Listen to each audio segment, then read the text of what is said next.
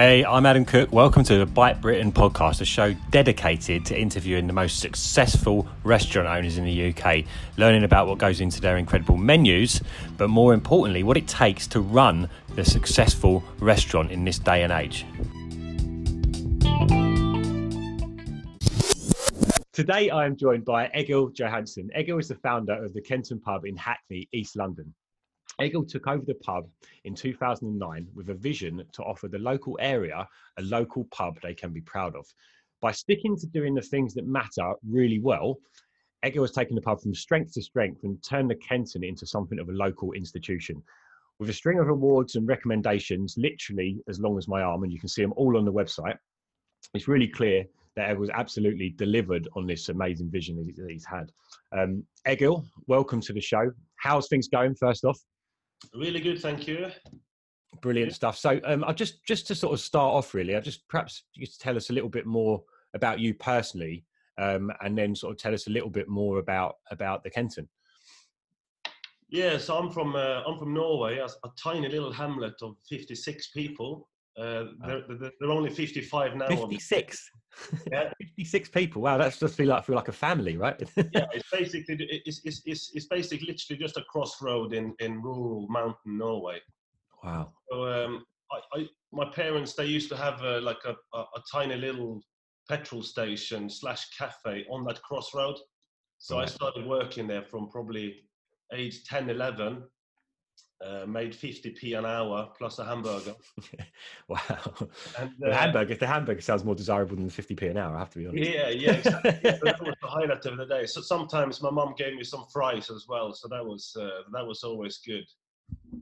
So that's how I sort of, that, that was my first experience in the hospitality industry, I suppose. Right. Okay. Yeah. Since then, you know, I've been working waiters in restaurants and uh, but I've, I've, never worked in a pub but I've always loved pubs, and that's yeah. probably one of the reasons why I, moved to to this country because uh, I went. To, I've, I've always been an Anglophile, you know, love the football, love the Britpop music, okay. Iron Maiden, uh, and love the pub culture. So I then decided to move over to study in uh, at the University of Brighton. So they have much of a pub culture, you know. In obviously, I mean, your hometown's obviously small, but do they have anything like that similar in yeah, so where I grew up, we obviously had to drive uh, 40 minutes to the nearest town, which is Voss. Right. Okay. Yeah. They have. There's two streets in Voss, and and and and there's like two clubs. One called Pentagon, and uh, and there's like three, four bars, if you like. But the problem in Norway is nobody goes to a pub or a bar in the weekday. Right. Okay. Yeah. And our Brits are good at doing that. yeah. So, so it's obviously expensive. but that doesn't help. But it's it's it, we just don't, don't have that drinking culture. Mm-hmm. So people in Norway kind of, well, at least in the rural parts, you know, people people binge drink. So you you would then save up to the Friday. I see. Right. And uh, you wouldn't go out until midnight because uh, you, you, would gather in someone's house uh, mm. with, with, with, a lot of tins from the supermarkets, and, and then the aim is to get as pissed as possible. We, we do that in Britain as well, obviously. we do both. yeah, yeah but, but, but, but, here, here you kind of you go to the pub after work. Mm. You know? Yeah, no, you're right. Yeah, yeah, absolutely. So uh, it's it's a bit tribal then, because then you sit in someone's house until eleven midnight, and then you go out, and then mm. and then you're too drunk to remember. Because you have to go home after two hours. So it's yeah. So yeah, I'm, I'm I'm not a big fan of that, you know. So that's what I love about here. You, you can go out on a Tuesday for one or two pints.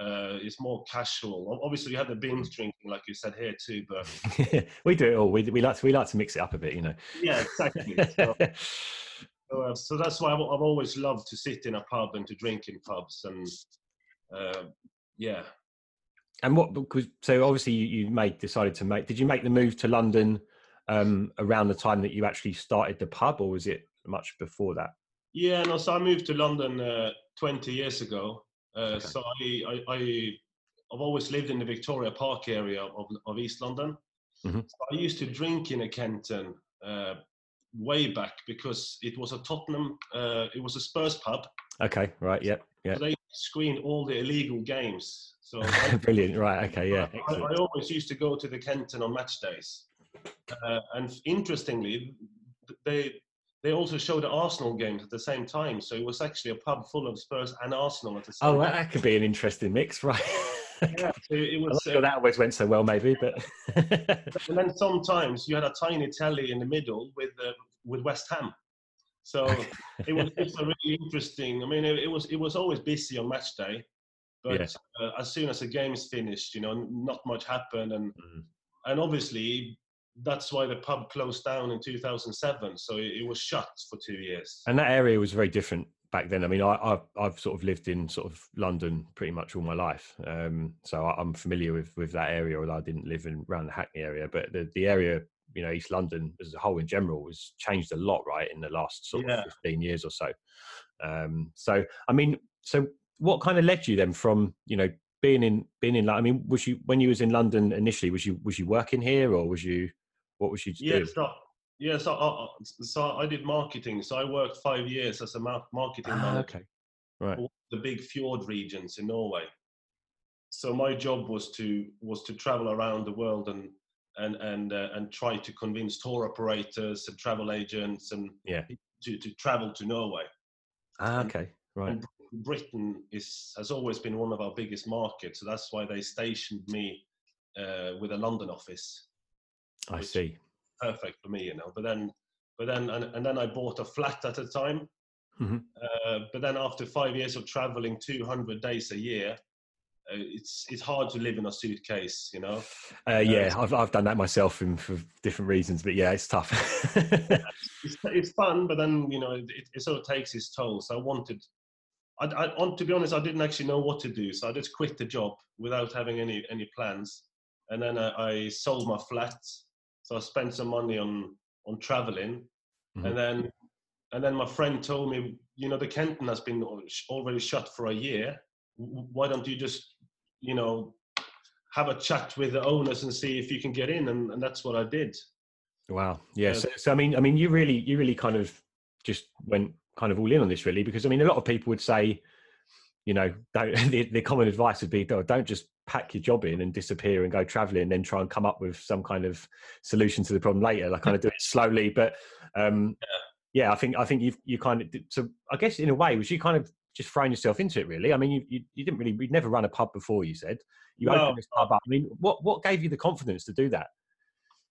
Uh, I- I don't know if I had the, the confidence. I mean, because the, the thing for me is that I, I, I, I never worked in a pub, on, only restaurants and cafes, but I've always spent a lot of time in a pub. So You've done the market research from the yeah, customers. but there was a lot of research, uh, which is a fun part. So I, I obviously then wanted a, a pub that, that, that I would like to sit in.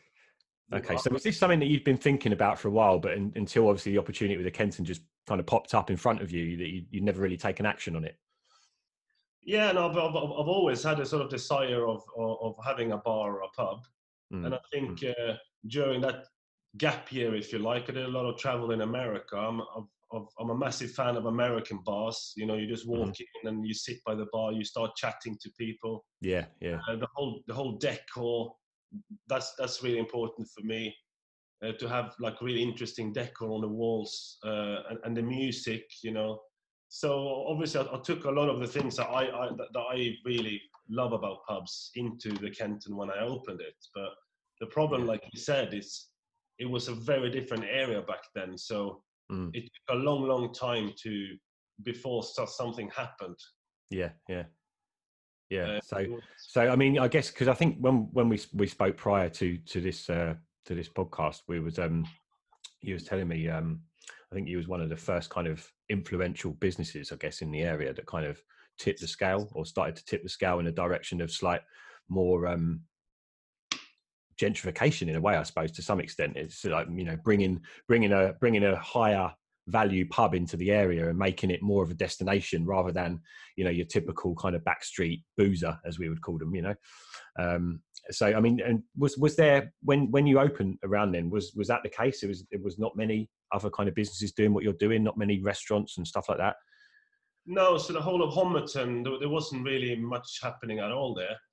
Uh, nothing on Wells Street. So, because I've, I've always lived around Victoria Park, so you had the Lauriston, which is a great pub, uh, who had Mm. opened up probably three two or three years prior to this, serving pizzas. Uh, I think uh, Broadway Market hadn't even started. It was off, off Broadway, uh, the cocktail Yeah. bar, the day opened a year before. Uh, so apart from that, there was nothing around Hackney Central, nothing in Clapton. Uh, so when I, when I say nothing, of course there was stuff there, but but but but but, but, but not, not these sort of new wave pubs. Yeah, I mean, that's it. You know, it wasn't so much of a. I guess. I guess what I'm trying to say, I suppose, with it is, is it wasn't so much of a destination. Like, no, you know, I would think now that you know, even being from the other side of London, you know, not the other side, but down in the south, I'd consider going up to Hackney for you know an evening out or a meal, or you know, you know what I mean. And I wouldn't have Yeah. done that 15 years ago. Um, and I think so. What what kind of so your inspiration? It kind of you've, it's kind of a very mixed inspiration, really. I mean, you've obviously got you um, you know the stuff from that you've inspiration from home and trying to make it you know like that like in, inspirational from your upbringing and stuff like that and then you've got the stuff in america um, as well and your experiences there um, what how how how did you get sort of how, where did your inspiration come from? You know did you got a lot of inspiration from stuff that's going on in the uk as well and what you'd seen there? Um, because what you've done with the pub what what i'm quite interested in is you kind of got a norwegian theme haven't you? But you've still you've not kind of you've not you know it's not like it's a an ice bar or something like no, no, that no. it's still No. got that pub feel right? You know? Yeah, yeah, yeah. kind of got your twist on it. I was really wary when I took it over because it's obviously been shut for two years. Mm. But when I took it over, I I always had in mind I don't want to mess around with with with, with the pub too much. It's it's uh, because pubs is are, are institutions. This Mm. is a beautiful old building from 1865. yeah, yeah. So it's not like I can mess around with it too, too much. So the aim was always to keep it a traditional British boozer, but then but then I, I could then use the walls uh, to to put Norwegian stuff on. So kind of tell your your own story through that yeah, so that so so that's why you know it's it's it's a, still a beautiful pub, pretty much like a boozer style, but but but with a Norwegian twist. You know, I've got the tapestry that my that my nanny made. We've got a big moose head that my granddad shot uh, back in 1972. You know, family pictures, uh, black and white on the walls. So there's a, there's a lot of Norway stuff going on. But mm-hmm. it, it never goes away, It takes away the sort of traditional British. Yeah, because I think that's the thing with with pubs, right? It's quite a balance, isn't it? Because whilst Yeah. you want to stand out as a pub, there is still that kind of regal, classic feel that everyone wants from a pub. You know, like kind of that, you know, dark wood furniture and you know just that homely kind of feeling that we've become used to with pubs. Yeah. I guess you know, with a restaurant, you can often be a little bit more creative with things, right? But with pubs, you kind of still got to keep that tradition, but it's a fine balance between keeping a tradition and standing out as well, right? That's two very kind of tough things to balance. I think it's quite must be quite hard, I guess, to to get that balance right. Yeah, and uh, and and uh, and and I think coming from from a different country was obviously something that was stuck in my mind as well. I, I didn't want to come in as a as a sort of foreigner and, and Yeah, take yeah, yeah. Of take course. over one of the boosters, Mm. but because. Uh, I, I, I did actually, funnily enough, have have a, have some problems in the beginning. I, I received a threat letter through the through the letterbox, Oh wow. Okay. Um, blaming, blaming me for, for, for social uh, genocide. Uh, right. Okay. You're still here, so that's a good thing. it's taken over, you know, beloved booster, and and it was pretty harsh letter actually. Mm. Uh, all the windows got smashed in uh, after six Wow. six uh, months of, of trading. So it wasn't just easy, you know. So there, the, the, the, the, there was some resistance Mm. among the, the, locals, but but then uh, but then you know I've kind of decided not to look too much into this, and it, it, it would obviously hopefully go away, which it which it which it did. And yeah, I suppose that, that's the thing as well, isn't it? You're gonna, you know, when you're doing something like that, like you say, with these kind of like British institutions that are institutions that, that are pubs, you know, even if even if the pub shut down, it doesn't mean that it still hasn't got sort of like a strong fan base. No, no. People don't like change, right? They don't like to see, you know, these new kind of style pubs coming in, and they feel they're feeling like it's it's stamping on their, you know, their old kind of haunt and stuff. I think, I think that that must that must have um, shook you up though a bit when that happened, and like you must have. Did you I mean did you have kind of second thoughts at the time? I mean, No, I didn't have second thoughts. I, I, I did I did contact the police uh, Mm. especially after the threat letter, and and and they sort of told me that look, it's uh, it's probably a, a, a, someone really drunk wrote it. Uh, right. Okay. Yeah. And they obviously said just call us if, if any problems, but you know, like I said, I haven't I haven't really had much problems. We, we barely have. I, th- I, think we've only had two fights in a pub for for ten years. That's really you know? good. Yeah. Yeah. We, it's uh, and, and and the regulars we have are fantastic. We've got a lot of lot of support from the local community, and so um, it was probably one of one of them, you know, a, a really upset person. yeah, yeah right. Well, people are very passionate about their pubs. Yeah. That's for sure. You can't and you can't please everyone. I think that's an important. No, no. To remember, you know, with any business, you're always going to get pushbacks on things you're doing. Yeah, and I think it's important not to not to let those pushbacks stop stop you, like you know, going after your vision or your mission. You know. Yeah. Um, so tell us a little bit about um, your drinks. And we're going to get onto the food side of things as well, which I know we spoke about because you're doing some quite interesting stuff there. And I like the concept that you've got. But still, we start with the, with the drinks, obviously, with being a pub. I mean, you've got quite a good selection. Like, how, how do you come up with the inspiration for what drinks to sell? Because there's like so many drinks yeah. now. If you, like, literally, you know, the, the amount of craft breweries and stuff popping up. And it's just, I mean, how do you, how do you come up with the inspiration? how do you choose what ones make the cut what beers make the cut i mean is there a kind of a creative process to it i mean how does it all work yeah, so it's so 10 years ago when I took it over, it was tied to a brewery. So, okay, yeah. so I could only order drinks from the brewery. Which that's was, the thing. A lot of pubs are, aren't they? That's I think not many yeah. people realise that. So yeah, I mean. But then in 2015, I became a free house, which which was a big revolution for me. Mm-hmm. You know, so all of a sudden I could pick and choose from left, right, and centre. Wow. So uh, the but then, like you said, you know, you have such a big revolution with craft uh, uh beers, and there's so many brewers. I think every, on a weekly basis, we probably get two or three visits from from different reps from breweries or, right. or drink companies. Mm-hmm. So, it's so it's actually a luxury for us who are pubs because there are so many fantastic local breweries, mm. uh, which we have on, on, on the draft. We got 15 line, line draft lines in total, and uh, three of them we keep rotating on a on a regular basis. So so so the process which you asked about is is, is mainly is, is, is, mainly Steve, the manager, who is really he, he really knows his beer, okay. uh, and so he he kind of cho- uh, pick and choose uh, which ones to get in every week. Uh, I, I I kind of tend to to to to stick to lager myself, and okay, yeah, yeah. I, I, I, drink uh, uh, a golden ale, big wave, and, uh-huh. and maybe IPA. So I'm, I'm, I'm still not that sort of craft beer, a craft beer guy, craft beer guy yet, uh, or, or definitely not a cask person. But so it's, uh, it, it's, it's a lot to do with you, you, we kind of see we get a lot of taster cans from the reps, so there's a lot of tasting going on, uh, and and you see which one are popular and not. So it's it's a this is a really fun process you know that, that so you kind of what i guess so that you're taking a lot of inspiration from the, the sales as well right? Obviously so you're seeing right okay this one sold well right? We maybe need yeah. to on more often and etc etc yeah and, and then you obviously have to look at price points so we have uh, we have a really good uh, uh, one the, the biggest supplier we use is, is cave direct who we have a good good uh, dialogue with and they have specials every week but I think it was last year we did a mistake because we thought it was a 30 litre keg, but it was a 20 litre keg of a Norwegian beer that we've got right. in.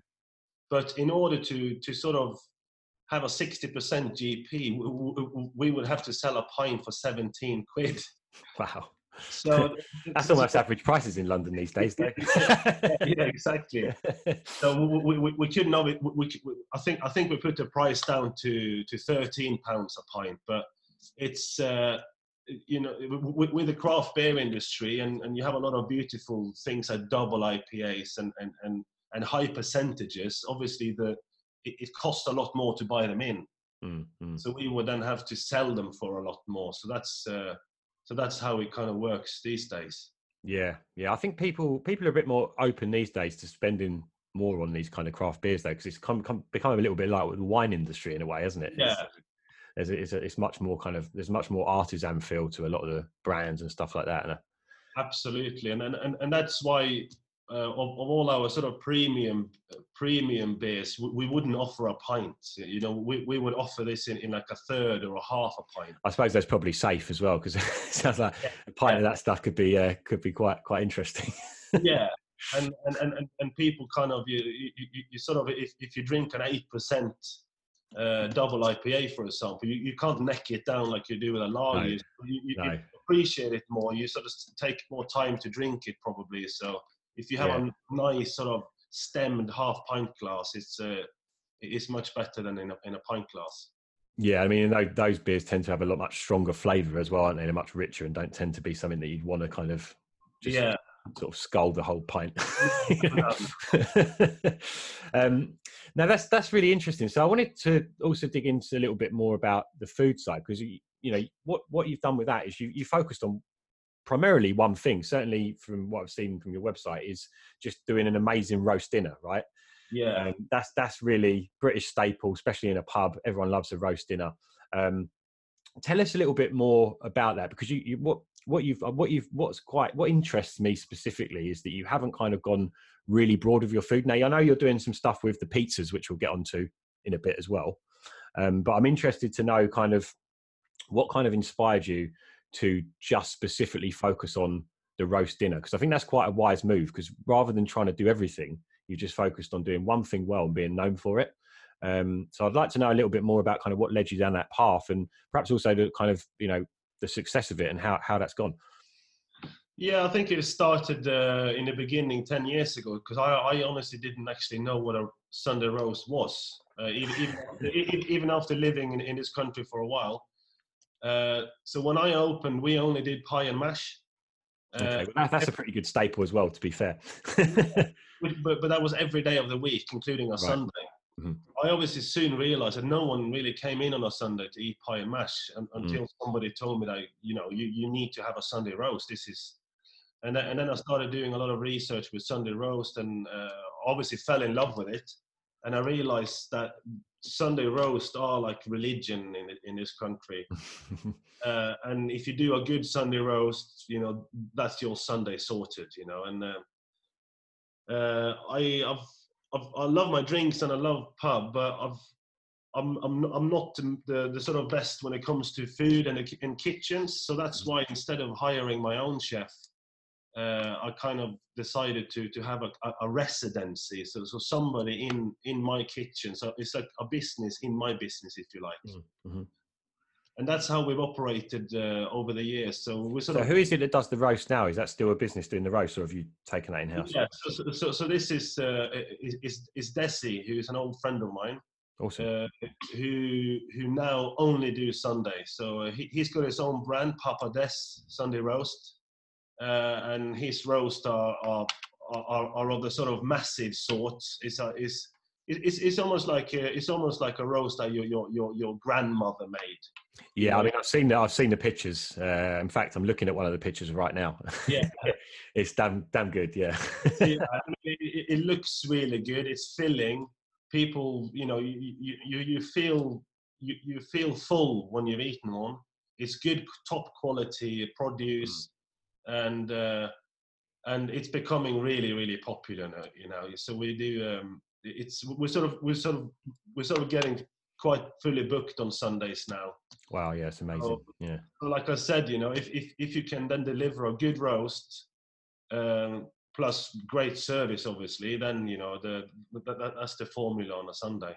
Yeah, absolutely. Um, I, I, yeah, and I think I think that's very wise the way that you've kind of looked at it, looked at the business, and gone actually.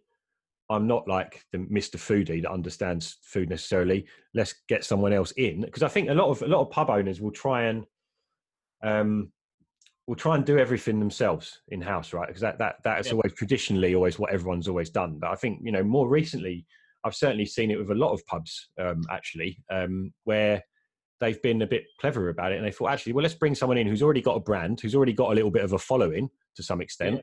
And people know of that brand and bring them into the pub. And then, of course, that's a perfect marriage, right? Because you've got the amazing pub, and then you've got some, you've got the food coming in, but you've also got you've also you're also able to support other businesses in the process. Yeah. Um, and I think you know that that as well actually results in you know more customers for for both of you really. Um, So I think it's a really interesting concept. And you've done that with the pizzas as well, right? Yeah, so so on, on, on the on the food residency side of things, so another my main perspective is uh, if if I have my own chef and, and I buy my own produce, you have the risk of uh, the wastage. You have yeah. Uh, you have you have the, the extra uh, staff costs and right. but but but but to then take it externally to have a business in my business that they, they, deal with all the staff cost in the kitchen and, and mm-hmm. they buy all the produce and and and I, I take a percentage like a commission of of the food sales yeah and i mean that's a very common approach for a lot of businesses right but not not necessarily yeah. for big businesses traditionally but you know you see that with I don't know, you, you name it, you know, property developers where they'll develop property and they'll have a plumber that comes in and does his thing and da da da. And, you know, it's a very yeah. common approach, you know, to sort of white label other people's services in a way, I guess, to some extent. Yeah. Um, so, so yeah, that, that interesting point. So that, I mean, that, that obviously takes away a lot of the risk. And I think it seems to me like quite a good step, even if you, even if you did have a pub and you did want to eventually, you know, take, um, you know, the kitchen in-house is a great way to experiment as well yeah. with what people like because you're not you're not fronting a load of cost you're not fronting a load of cost into menu development and like you say produce and you know and also because you're bringing in a business that's already got kind of a working product yeah you know, the, the, the risk is lower of it actually not working you know you, you see so very interesting and and you do the same with the pizzas right so people can order takeaway pizzas yeah. so tell us a bit yeah. more about that yeah, so the pizza. Uh, so between on between Monday and Saturdays, uh, we have nobody in our kitchen. Uh, so we have partnered up with uh, with our good friends Yard Sale Pizza. I know Yard Sale. Yep, I've, their um, yeah, their pizzas look amazing, and I've uh, yeah. followed them on Instagram actually. They're great. And, and and they have five sites across London now. They, they are really great guys. They've expanded from uh, from from they actually started across the road from us uh, in their backyard uh, with a small little pizza oven, and and that's the name. hence the name. And uh, so yeah, so we have a great uh, great partnership with them now, where where people in the pub they we have yard sale menus on the tables, and and the customers call yeah, that's awesome. them, and then they come and deliver straight to the pub. Perfect uh, combination, right? That's, that's great. a great combination. There's obviously no mess in our kitchen do you just say? Do you you? They just get a delivery. They eat out of the box in the pub. Yeah, and, and, and so there's, yeah. there's no nothing, no plates, nothing like that. It's just very casual. Yeah, it's just some napkins and and that's it, you know. And then and and it, has been working really well, uh, and and that's between Monday and, and Saturday. So so we've we've done that for three months now. So it's uh, yeah, it's going well. It's awesome, right? Because I mean, yeah, everyone when when people eat, they like to they like to drink, and yeah. when they drink, they like to eat. So I think, yeah, um, yeah def- it's, I think that's such a great concept, though, and I think you know there's there's a lot to learn from that because I think you know, like I said before, I know I'm kind of labouring a point now, but you know, traditionally people didn't really think like that. Pubs didn't really think like that. They would have looked at looked at what you're doing there as, oh, I don't want to, you know, have another business encroach on my customers. You know, I want to keep them all to myself. And in doing that, actually, you kind of kind of shut a lot of opportunity out in a way. And I think you know it's it's so, it's so good to see that, and I think it's very interesting lesson for anyone that's perhaps in your position or, or looking to open a pub or something like that.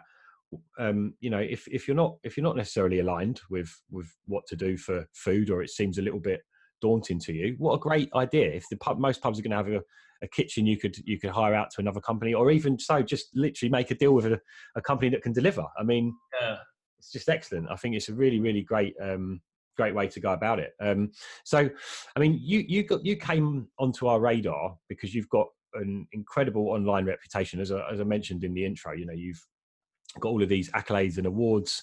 Um, tell us more about how you kind of built that reputation and you know because these things don't just happen right? You have to kind of work at it. What, what kind of things have you done to kind of build that reputation and get that you know get get all the accolades you've got and become you know such a popular place? Because i mean i guess there's a long story behind that but if you could summarize it best you can.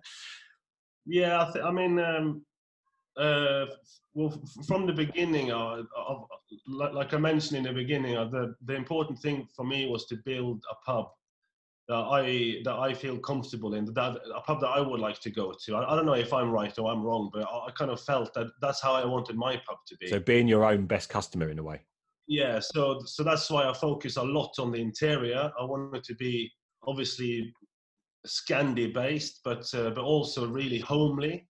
Mm-hmm. Uh, the lighting is really important for me. It needs to be nicely dimmed, not like the a lot of the old traditional pubs and cafes where it's like bright. It's, it's almost like Blackpool. Yeah, yeah. It's funny. Yeah, I was actually in a bar the bar recently, and I couldn't put my finger on why it didn't feel right. And then after a couple, yeah. I was like, ah, they've got floodlights in here, and it's just like, yeah, yeah, yeah. Like, and th- and, and then to have a really nice music system, you know. Uh, so if, if so, so, that's obviously the package the pub comes in, you know.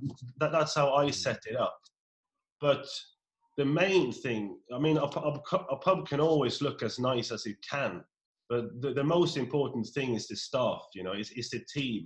Yeah. Uh, and uh, and through the years, I've had some fantastic teams, uh, like really good customer service, focus on the on the regular on the locals, and and and that's obviously the the, the main main thing because that's the people who who are there. Uh, They're representing your brand, basically, aren't they? Every day it's like the team I've got now is is is just uh, absolutely amazing. You know, really good communication between us. You know, Steve, the manager, Taylor, assistant manager, and Cabrini, who's the supervisor. So that so that triangle there, mm. it's it's a it, it's a really good good well connected one. And then we have everyone else who are just fantastic. So we have a really good team spirit. Uh, we go we go really well together. Uh, we just went bowling the other day so so that, so to have to have that a good team in place and, and a tip top customer service that's that's the most important and then and then and then I, I, I can do all, all my things with, with, with the decor, the lighting. I mean, I, I, keep bringing things back to the pub, like quirky lights that I find in, in brick brack shops. Yeah. Well, that, this thing that's interesting is because that's the one. So you touched on two things there, really. The, obviously having the team, which is having a good team, which is massive, but then um, I think what, what shines through in, in your response as well is, is the actual you've actually got a genuine passion for pubs. You know that that's yeah. that's something, and, and you you are a customer of pubs, and I think a lot of people go into these kind of businesses for the wrong reasons. A lot of the time, you know, I think we spoke about it before. People think, oh, one day I'll open a restaurant and be a millionaire, or you know, yeah, and it's like it's not. You know, you've got to you've got to make sure that you've got in your heart the right reason for for doing these kind of things, and I think because you've got that passion, you are a customer uh, of, of, of pubs and you enjoy pubs, you know, that puts you in a position of being able to understand what you want. If, if you get what you want right out of the, out of the pub, there's probably a good chance that a lot of other people are going to feel the same, right? Yeah, and I, th- and, I, and, I, and I also think to, to, I also think it's important to, to, to, to never rest and, and to just uh, put your feet up and think everything is, is hunky dory because we're because the climate is always changing. You know, we you always need to keep keep adding things to to a pub whether it's uh, it, you need to upgrade yourself you know you need to yeah. look new solutions and and we keep doing that all the time as well there's always something new going on or you know we, i suppose we, the other thing as well the, the, churn of people like traditionally in london like these boozers they used to serve people that would probably families had lived in this area for for many many years or decades centuries yeah. perhaps you know now people are moving in and out of london all the time and it's always changing and people you know yeah. younger people move in older ones move out etc so you've kind of got to keep that you've got to keep getting new people in haven't you really? Not just you can't just rely on your regular customers because they're not always necessarily going to going to be there right? So i suppose yeah. that's an important point as well. Yeah. Um so what um what do you think is kind of the biggest factor or decision has kind of contributed to the success of the pub. And we've talked about obviously the team. Um, we've we've talked about you know yourself being a fan of the pub. Is there anything else that's kind of in there that you feel is, is kind of a big factor in this? Uh, well, I think the the, the biggest factor uh, was become was to become a free house, like I mentioned, to to to. To, to, to be removed from being tied with a brewery to be yeah. in complete charge of, of the drinks uh, that that was a big thing. Uh, I also think you know to of all, all, all, the sort of profits that's come into the pub have more or less been in, invested back into the pub. Right. So, so, so, so we've obviously made a lot of uh, improvements there. Like five years ago, I, I converted a, a, the old garage in the back into into a, a nice little garden snug, for example. Right, and yeah, all, cool, all of a yeah. sudden, we had a we had a perfect birthday party space. Uh, we got a back room last year that we, we built banquet seating all around it. So, so so again, that could have that kind of tripled the the, the capacity. So I think, yeah, I think this is a really important point. Actually, I think this is a really important point because it's about about reinvesting in in the business, and I think it's Yeah. important across the board for all business owners, really. But I think it's very easy if something starts going well, you can sit on your laurels and think, oh, I'm going to have all of this profit to myself. I'm going to go on a nice holiday. I'm going to get a nice car, etc., Yeah. etc. And actually, not necessarily investing it back in the business. And I think that's a huge mistake. And I I know a lot of restaurants make that mistake and suffer down the line by sitting on their laurels. Um, you know, thinking that the success will last forever. Um, yeah. actually, it's probably going to last less time now than it ever has done because things change so fast, right? It changes so change. fast. Um, I think that's a really important point. Is, is uh, you know making sure that you're always asking the question. You know, how can I improve my business and make it better? Yeah. And how how are things changing? You know, I mean, what what sort of in, in, what I want to try and understand as well is sort of some of the big challenges that you faced as well.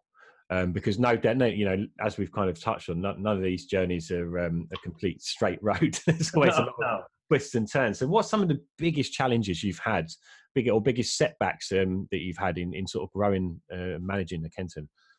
Uh, the biggest, biggest is is is is the building itself. It's an old building, uh, so to be able to maintain an old building is probably the biggest challenge. Right, and I Uh, suppose it's listed as well, right? I don't know much about that kind of side of things. It's, not listed, but Oh, okay. uh, with old buildings, you know, there's there's there's always things that you know go wrong. You know, there's been a lot of roof leaks. Uh, How, how old again was the building? 18 something. eight- eight- 1865.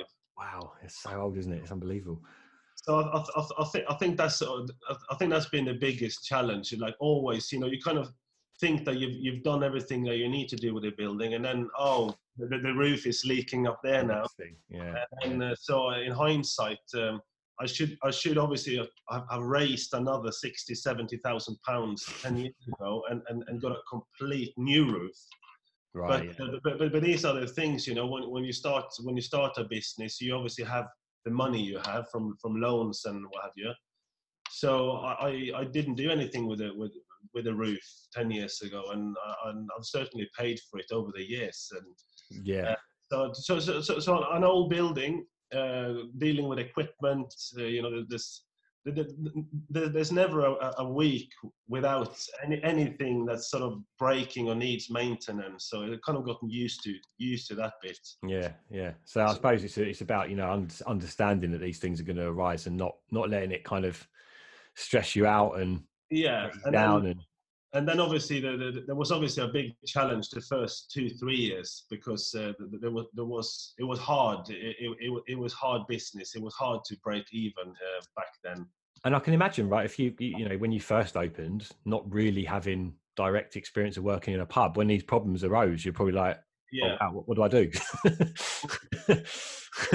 exactly. So if, if you if you then get a a problem with a building that then costs you three thousand pounds, and you then have to Mm. fork up this money, and and then you get into arrears with the bills and what have you. So so it's it's it's it's been some challenging times through the years, but uh, but uh, it's it's sort of. And, and this is the thing when you open when, you start a business you don't really know much about it. You certainly keep you you learn all the time as well from mistakes don't yeah you? and i think that's important. You've always got to keep keep learning you know in any business but particularly you know an industry like pubs or, or restaurants and things like that because you know if you if you're not learning you're you're kind of losing out really. I mean you're going to fall behind the competition and, and stuff like that. Um so one question i've got is um if you was to start all this over from scratch again so let's take us take let's go back to 2008 2009 just before you kind of took the restaurant over what, what, would you do differently would you do, is there anything that stands out you think i mean we've obviously talked about the roof so i guess buying a brand new roof straight away might be an option yeah, yeah, yeah, definitely. Uh, may, may, maybe, yeah. I, I, I- think I think I would probably have spent the money differently on the refurb pro, pro, uh, project. Mhm. Uh, I, I probably wouldn't have, have have have spent ten grand in a kitchen, for example. Talking about what we talked about, I, w- I w- I would have probably just got a, a pizza operator from the get go, and then, yeah. and then spending money uh, uh, on, on, different places, and then uh, the more you earn, then I could I, I could could have built a kitchen. So that, I, I, think I think the whole the whole startup and where do you spend your money? I, I wouldn't have spent. Uh, 60 pounds per chair uh, on, on, on nice on, on nice sort of French armchairs that then I realized all broke after two months because people because those kind of chairs are not made for a pub, you know. No, pubs need good sturdy yeah, yeah, Chesterfields exactly. or something, you know. Yeah, good sturdy pub chairs. So that, but you know, it's uh, uh, I, I, think that's the main thing.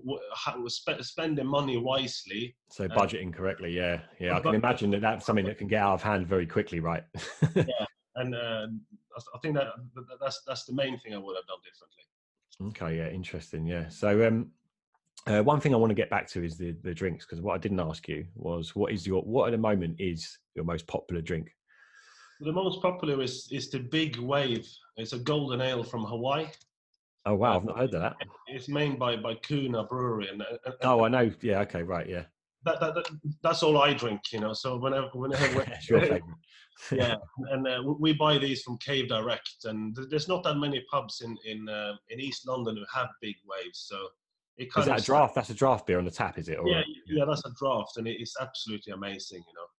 So that's the. That's so what's the, amazing about it? What's was it? Is it a flavour or just? It's, it's uh it's a golden ale, so it's it's like it's probably it's probably like a, something in between a lager and, a, and an IPA. Oh, it's okay. Really fruity, tropical. You know, it's it's got a sort of little taste of pineapple and mango. Oh wow! Uh, so so that's it's just really easily drinkable um, if if you're a lager drinker and, and not quite sort of a craft beer drinker like myself, that is, is sort of the perfect. One. Sounds yeah, right up your street. Yeah, now that's that's super popular, is it, amongst the locals, right? Yeah, it's popular, but uh, you you can never you can obviously if if, if you count the, the, the, the, amount of pints, lager is the best seller. Yeah, the classic. Yeah. You know, lager is the best seller. we, we, have three different uh, lagers on, on draft. Mm. Um, yeah, you, you, can never get away from the lager. Yeah, everyone does like the good old fashioned, uh, easy to drink lagers. yeah, bit of, a, bit of a bit of a staple in the pubs. Um, great. Well, that that's it's been amazing um, talking. So I just wanted to kind of get a little bit more um, into the specific kind of advice side of things. So if you if if you was going to if you were speaking to anyone or giving advice to anyone that was kind of looking to start a pub, yeah, is there anything specific that you tell them? Well, I think I, th- I, think maybe try to find your niche. You know, to try to find something that you would then stand out a bit uh, of, uh, and and and just just go for it. You know. Yeah, I think that's great advice. I mean, that's been clear from what you did. You know, you just just you got to throw yourself in. I think a lot a lot of people spend a lot of time thinking about it, talking about it, with with businesses. You know, I can't count the amount of times I've sat in a pub and someone's told me a great business idea that they're going to launch and then never happens. Right? You kind of you got yeah. to do something, take action. Yeah. Um, yeah. So, what's next for the brand? I mean, um, that's kind of what I want to understand now. Is is you know obviously um, what have you, is there anything upcoming for the Kenton? You've done that you've done the stuff for the pizzas. You're famous for your roast. You've got a great selection of craft beers. It feels like you've done most of the things you need to do at this point. So is there anything else on the horizon? Yeah, we, we've got a lot of interesting plans in in, in the Kenton coming up this year. Uh, but um, so, so and, and and we're always going to have so so the Kenton will always be uh, evolving but in terms of other projects, you know, I'm, I, I, I am a co co-founder of two other pubs. Oh, uh, okay. uh, it's the Horn of Plenty in Stepney Green and, and the Prince Arthur in Shoreditch with uh, with my business partner Grant. And have you been? Uh, have you? Did you found? Have they been? Have, have they been involved in those for long or? Yeah, so so so so the Kenton is is just me, me my personal project, and and these mm-hmm. two other pubs are are funded by by investors. Oh, okay, cool. Uh, so that's uh, so, so, so, that's obviously something I'm uh, I'm involved in, and uh, I also just started my own drone uh, business. I'm, I'm, a, I'm a licensed drone pilot. Oh wow! Well, I didn't know that. God, we you told me this earlier. The podcast would have gone in a totally different direction. yeah, and and and, and, and I'm I, am also a, a um, like like a Google asserted photographer. So I've, I've, I've basically just started an, own business uh, offering uh, drone and aerial photos and three 360 uh, virtual tours. Awesome, right? So a true entrepreneur by the sound of it, really. Yeah, it's, it's because I, I, I, try to get a lot of quotes for people to come in into the Kenton and do it, and my God, it's it's expensive. And mm. then I thought, you know, I'll, I'll just do it myself.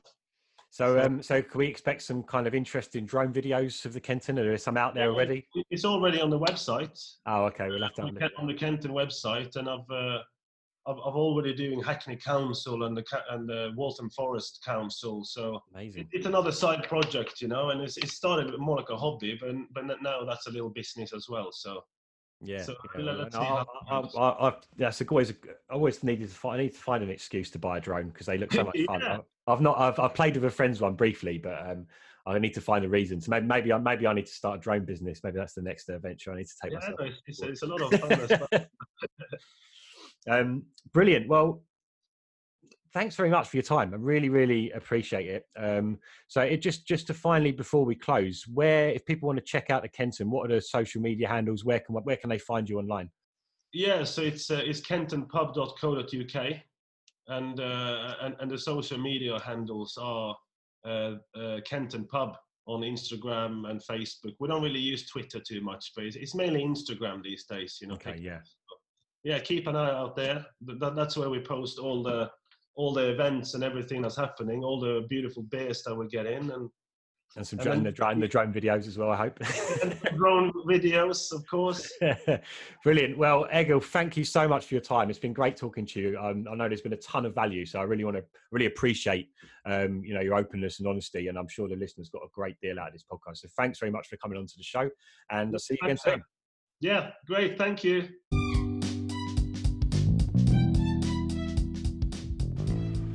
Thanks for listening to Byte Britain.